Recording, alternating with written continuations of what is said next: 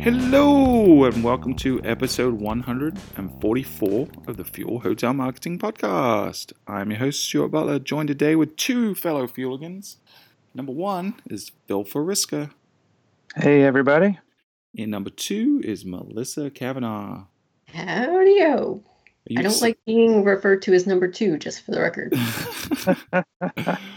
I, I will correct that in future episodes. For future reference. I appreciate the feedback. Honest and transparent communication is the key to success right now with these changing times. So thank That's you. Right. Thank you for that. You will no longer be number two. Uh, but you should be excited about today because we're talking about one of your favorite subjects. And no, it is not booking engines that suck because that burns your bu- buttons. We're talking about analytics today. Mm-hmm. So I'm going to go ahead and assume this is, this is, I know I'm making an assumption. We shouldn't do that. I'm going to assume that everyone that's listening to this has some crazy wonky data going on right now. So anything you've done historically to look at trends year over year is going to be kind of irrelevant moving forward. So we're going to talk about what you need to be thinking about, not just right now, but also how do you set yourself up for success with analytics in the future as well. So Melissa came up with the title for this: The Three Things Hoteliers Should Be Doing with Their covid nineteen Analytics Data Now. So that's kind of wordy. I think we need to workshop that a little bit. We'll come up with some clickbaity kind of a, a title. But that, that's basically what we're going to do. We'll cover three things you should be doing right now with your analytics to future-proof yourself. So before we do that, Pete's not here. So I hear all the all the people listening. They're a little nervous. They're wondering, is there going to be a news or ruse? Well... Melissa, you want to take us away? With hotel marketing they cannot lose. Now it's time for News-a-Roos. Yes. See, we don't need nice. Pete to have News-a-Roos. And it was a return to the classic, the one we all know and love. So I was very happy about that. So, Phil, you have some News-a-Roos going on? I do. Um, so some hotels are getting an email from TripAdvisor. Uh, TripAdvisor is offering some some relief for their business advantage partners. So uh, the email states that, you know, during the difficult time, they feel it's their responsibility to help partners as the best they can. Um, they feel TripAdvisor can support businesses um, online right now, and they're offering two months of free business advantage service. So no, no hotel who gets this email will be responsible for April or May's payments, and they're going to be pushing back renewal dates by two months. Yeah, so I think there's, there's a couple of important parts to this, right? One is you have to respond. Like, they're asking you if you receive this message, and, and we don't know yet because this isn't public. Like, not everyone has received this yet. I haven't seen any public statements from TripAdvisor about this. It's kind of sporadic, and it may even be just certain markets. But if you receive this this email, then you need to respond to let them know that you want to take their the opportunity to defer payments for two months. So basically, they're saying for April and May, you won't have to pay for your business listings, and then they'll add two months to the end of the contract. So that's the other thing you need to be aware of. It is extending your contract renewal date by two months. So one really important thing to think about here is, because we're in the unfortunate situation that a lot of people have been furloughed, a lot of email addresses are on autoresponders right now, a lot of people's emails are not being checked.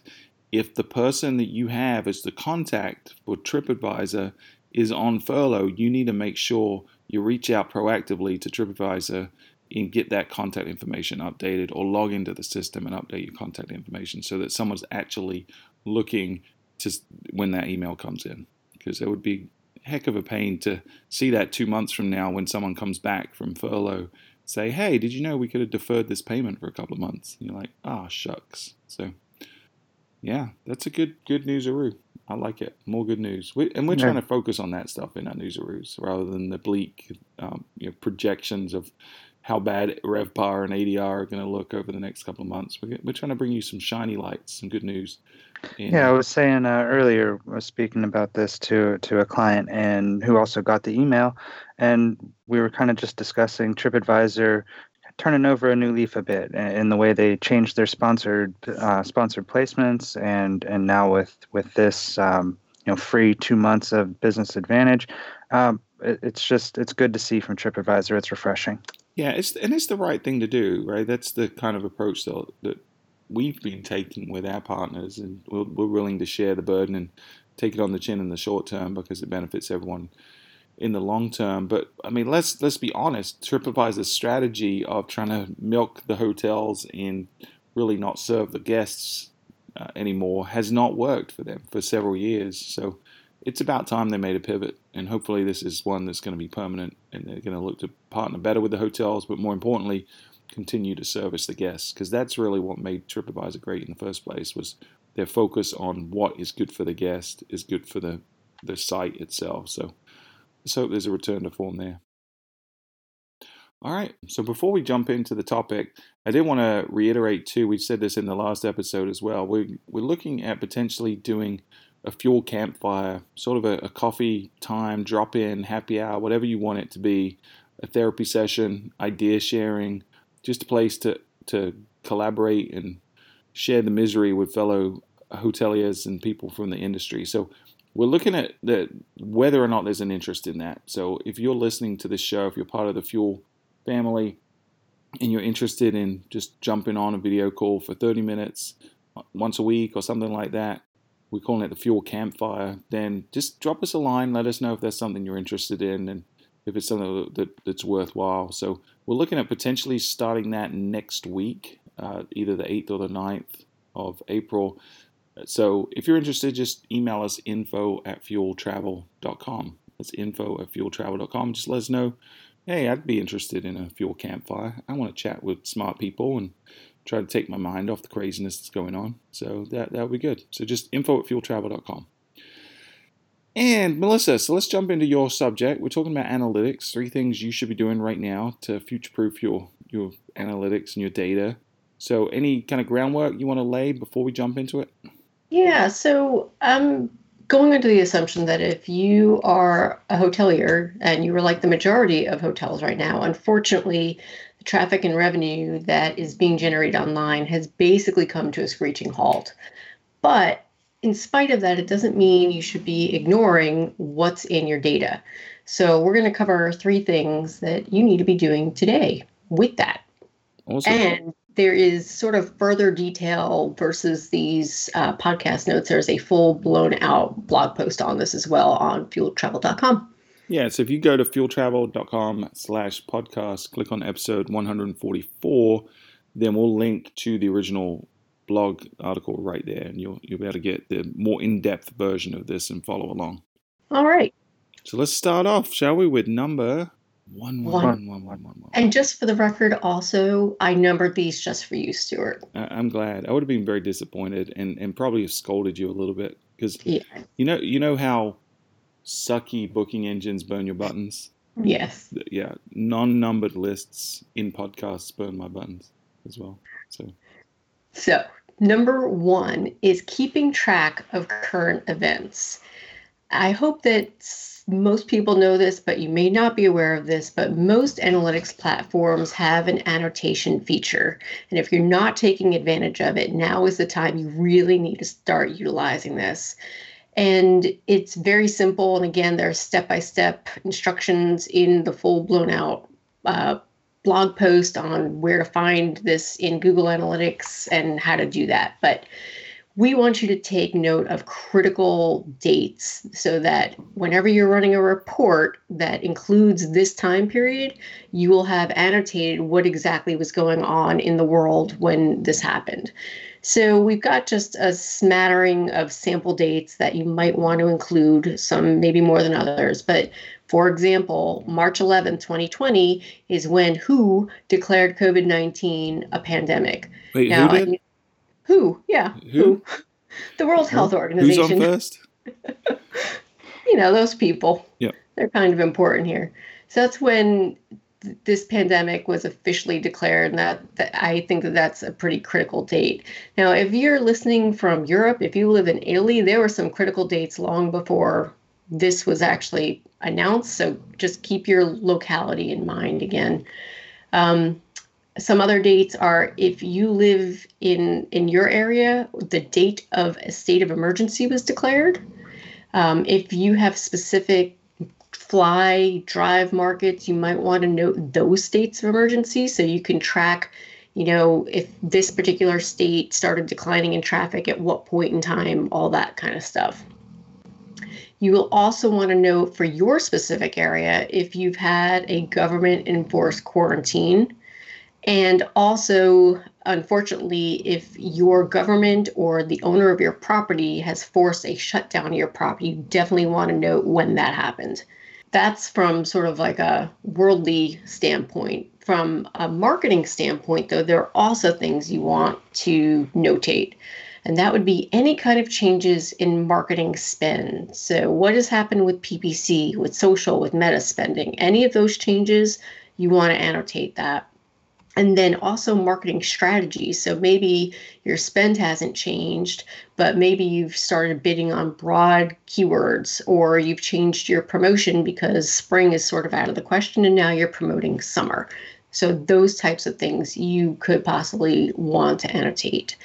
Uh, any types of operational changes. So changes in, you know, call center hours or anything like that is pertinent to keeping track of as well.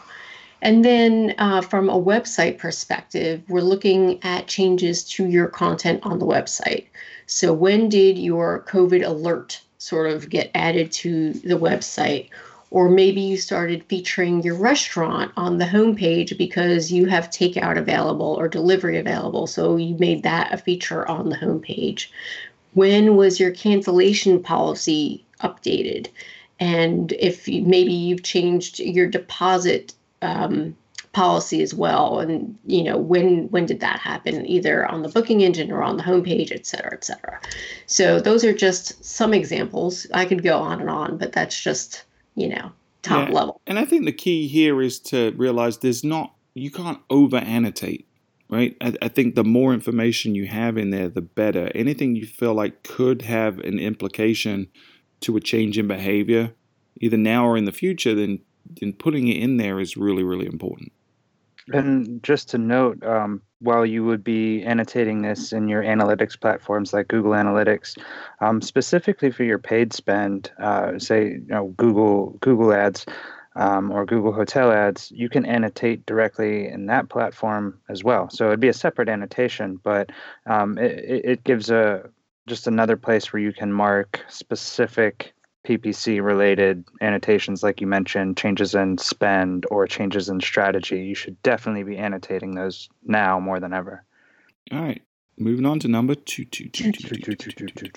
So now that you've done all that, we want to review and act on the current data that is feeding into your system. So looking at content first. For the visitors that are coming to your site, what exactly are they consuming? I bet it's not the same content that they were before. So what has changed? Are you seeing, you know, increases to your policy page, to the F A Qs? Are you seeing an increase to the contact page or your dedicated COVID nineteen page?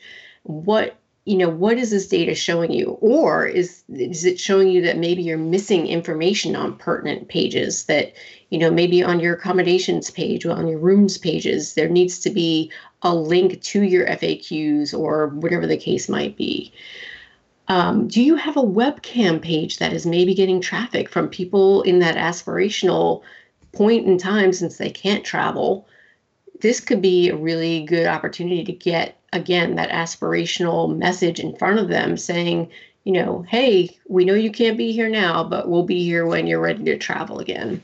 Yeah, this is really important because it's very likely that you're seeing traffic to pages that you normally wouldn't be seeing traffic to. So now's the time to see, uh, just, just to evaluate those top landing pages and, and see how you can improve them in terms of, you know, maybe adding a newsletter sign up or, or changing the messaging on those pages.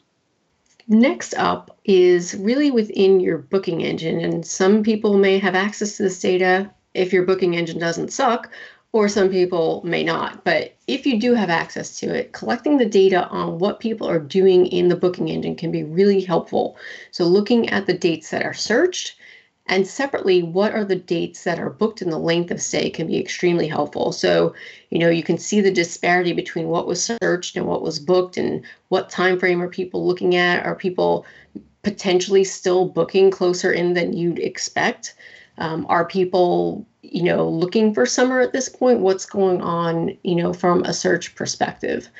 And then using that data, can you use some marketing tactics to get visitors to search for potentially summer vacations or sometime later out when potentially, hopefully, this whole thing is passed and the coast is clear and people can actually book. Next up is looking at location. What geographic people, or what's the geographic location that people are coming to from your website? Is it more local traffic? You may be surprised, again, especially if you've got something like a webcam or something like that. You have no idea what difference in geography, you know, could be going on. It's important to look at that. Again, is it your drive market? Is it a fly market? Where are people coming from to your website?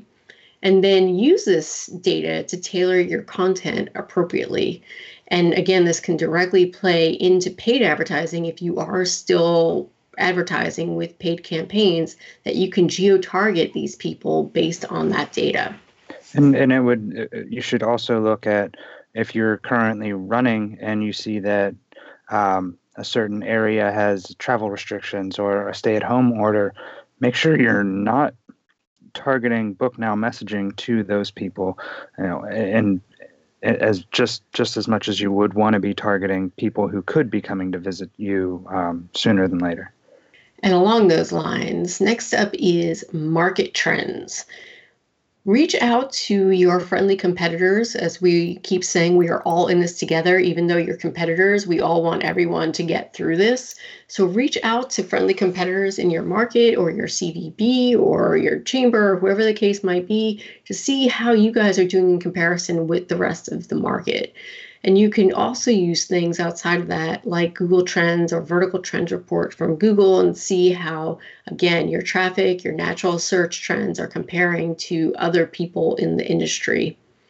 And we've got some examples, again, of that in the full um, blog post of things that we've provided to our clients along those lines, where, you know, we're providing search dates and just overall, you know, revenue for our whole market and all that kind of stuff, so that everybody can sort of see the, the trend for the area. And then just, this is sort of my caveat, because, you know, I have to have a caveat. Melissa caveat. That's right. Uh, just a really quick note. If you have a team of people that are working remotely now instead of where they are usually in your property or in your office, you could be having data that is skewed by that traffic, and you may want to exclude their I P addresses from your analytics platform because of that. So just keep that in mind. Or on the other side, if you hadn't ever excluded your internal Wi-Fi traffic, you might see a decrease in visits because you don't have guests right now that are using your Wi-Fi, which was previously skewing your data. So you could potentially fix that for moving forward as well. Double skewing. Yeah. There's a couple of other interesting things. I don't know how, you know, meaningful they are in terms of act- or actionable they are, but I was on a show, Lauren's this week in dig- Hospitality Digital Marketing show earlier today, and Banu, the owner and founder of Milestone, was on there, and she was talking about how they're looking at their data, and there's a couple of interesting trends. One is desktop traffic has increased as a percentage compared to mobile. You know, we'd seen that mobile trend and um, hit the mobile tipping point, but because everyone's at home now and a lot of them are working from home, it's it's seen a shift. Fewer people are, are searching for hotels on their mobile phone and more are doing it from desktop, which is kind of interesting. And also from a demographics perspective, she was saying that they're seeing more an increase of males doing travel searches versus females is about the same, but there's an increase in the number of males doing it. So just huh. just a couple of interesting little tidbits that you might notice, some anomalies in your data. So anytime you see that, you you need to think, okay, is there an opportunity there that I can take advantage knowing knowing this information? All right, moving on from there, we're at number three, three, three, three, three, three, three, three, three, three. And that is preparing for next year's data. So one of my favorite sayings is garbage in, garbage out. And while we just talked about the information you're receiving right now is not garbage, basically this time next year, it's going to be garbage. So what are we going to do about that? Uh, we recommend using two years ago data at that point. So you would be using twenty nineteen as your comparison date set. It's not ideal. We know it's not ideal, but there's virtually no real useful data. Again, unless you're one of the hotels that is just doing really well right now, um, there's not going to be a whole lot of helpful data to compare for twenty twenty. So we need to cut our losses and just do the best we can with what we have. Um, and we have and will continue to see scenarios like this. This isn't a one-off case where you've got bad year-over-year data. You know, we've had clients that have had to close because of hurricane damage, or they've just closed for renovations, or they've had partial closures for renovations and people can't book rooms. So, you know, their data has been wonky for a period of time. So we'll create reports that have both year over year data and then data from two years ago as comparisons. And I highly recommend that route going. And you know how we know that? Because you annotate everything so well. There's always an asterisk somewhere in my reports. Melissa Asterisk. Maybe that's your name. That's harder to say than caveat. Yeah. And that's about it. We're up to a wrap up. How about that for a quick episode? That might be the shortest episode ever, but I'm sure we can whittle on for a little while if folks want to hang out with us. You know, we're not going anywhere. So you can listen to my dog snoring. I don't know. Is that what it was earlier? I almost said, is someone snoring? Because while you were talking, I could hear. Like, just really faintly, I could hear that in the background. So yes, my dog is a snorer, and she lays at my feet in the office all That's day. Like just yeah, so I can't say kick her, right? Because the people would get mad at me, like when she starts so, snoring. Because that's you know, what my wife does when I start snoring. She just kicks me. Pete's got his bees. Mm-hmm. I now have a dog that I just adopted a week ago from the Humane Society, mm-hmm. and her name is Aurora, who was named for Sleeping Beauty. So it is appropriate that she is snoring on our podcast. There you go. So Very you, nice. So if She's you heard those, sound, those sounds earlier in the episode, I think while you were going through number one is when I could hear her the loudest. So I thought it was, was Phil again. You know how he tends to be narcoleptic sometimes, just fall asleep. Yeah. That's why I have to be in a closet, because you could hear my dog snore from two rooms away. That's funny. Uh, Awesome. Well, Melissa, thank you for putting this together. Thanks for listening, everyone. Again, let us know, info at fuel travel dot com, if you're interested in the Fuel Campfire discussions. And it'll just be a virtual drop-in, and you can ask us questions or just chit-chat. It's up to you. We just we feel like the audience, you're all part of our family, and you know we want to check in on everyone and make sure everyone's doing okay and offer a little bit of a break from What, what everyone's going through as well. So info at fuel travel dot com if you're interested in that. And then if you want to get the notes to today's show, including a link to the original blog, which has a little more in-depth, more examples that Melissa touched on, just go to fuel travel dot com slash podcast and click on episode one forty-four. And Melissa, if they want to learn more about you or hit you up with some questions, what's the best way to do that? I am on Twitter at M A Kavanaugh, M A K A V A N A G H. And Phil? You can find me on Twitter at P Foriska, P F O R I S K A. You can find me at Stuart Butler. You can find us collectively at Fuel Travel. Again, fuel travel dot com is the mothership where you'll find everything, including the podcast, all the blogs we've been posting. And if you go to fuel travel dot com slash resources, you can also get the latest updated content from all around the web around covid nineteen and how to manage your property during a crisis. And until next time, you have been listening to the Fuel Hotel Marketing Podcast.